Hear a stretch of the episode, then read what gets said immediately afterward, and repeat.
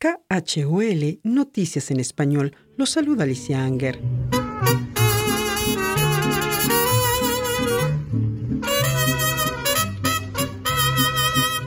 Aniversario 490 de la aparición de la Virgen de Guadalupe en el Cerro del Tepeyac de la Ciudad de México, el pueblo de Jackson se unió para celebrarla. Pues el 12 de diciembre es una fecha muy especial eh, para todos nuestros feligreses aquí en la iglesia, ah, porque se celebra pues el cumpleaños de nuestra Virgen. Tan importante que de acuerdo a Lisette García, administradora de la Iglesia Católica Our Lady of the Mountains, la celebración comienza con una peregrinación aún bajo temperaturas gélidas. Vamos a dar un recorrido hacia el rodeo.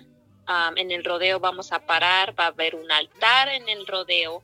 Eh, vamos a hacer unos rezos unos cantos y después vamos a marchar de nuevo a, a, la iglesia. Las ráfagas de viento con nieve que calaba hasta los huesos no detuvieron a la familia Morillón, a quienes el amor y el agradecimiento por la Virgen Morena aseguraron les brinda calor en sus corazones. Sí, es un día muy importante entre nosotros, la comunidad latina, especialmente para mí, sobre todo durante la pandemia por el COVID-19 y sus variantes, que parece estar lejos de terminar. Para nosotros es muy importante la Virgencita y le agradecemos todos los días todo lo que nos da. El recorrido fue entonado al son del mariachi América de Utah, quien de acuerdo al director de la banda llevan años viajando desde Salt Lake City hasta el condado Teton en Wyoming para cantarle a la Virgen Morena. Tras la peregrinación llegaron alrededor de 700 personas a la misa, en su mayoría oriundos de Tlaxcala, México, y entre ellos una familia anglosajona que mostró la misma devoción por la Madre de América. Just talking about Mary coming to Juan Diego and we watched a film about it last night and uh, yeah, just passing on the tradition to him. It's cool how she appeared to Juan Diego.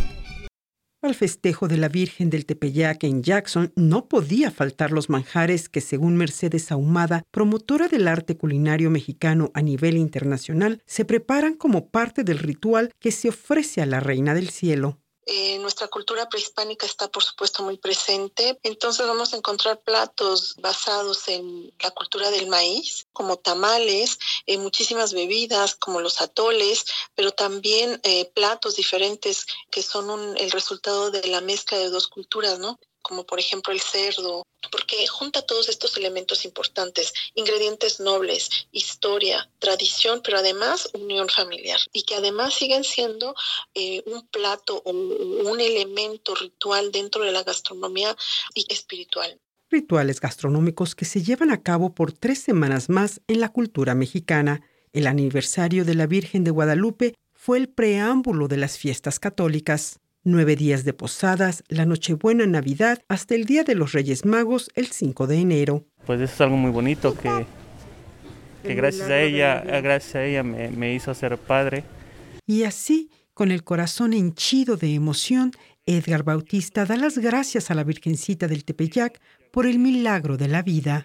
mi hijo como Diego, ya que es el más chiquito y es el por parte de la Virgen le quise dar ese nombre, ya que es muy devoto igual él.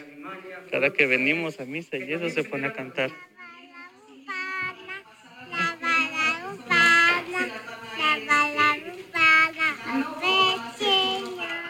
Feliz Navidad, próspero y saludable año 2022 les desea Alicia Anger en KHOL Noticias en Español.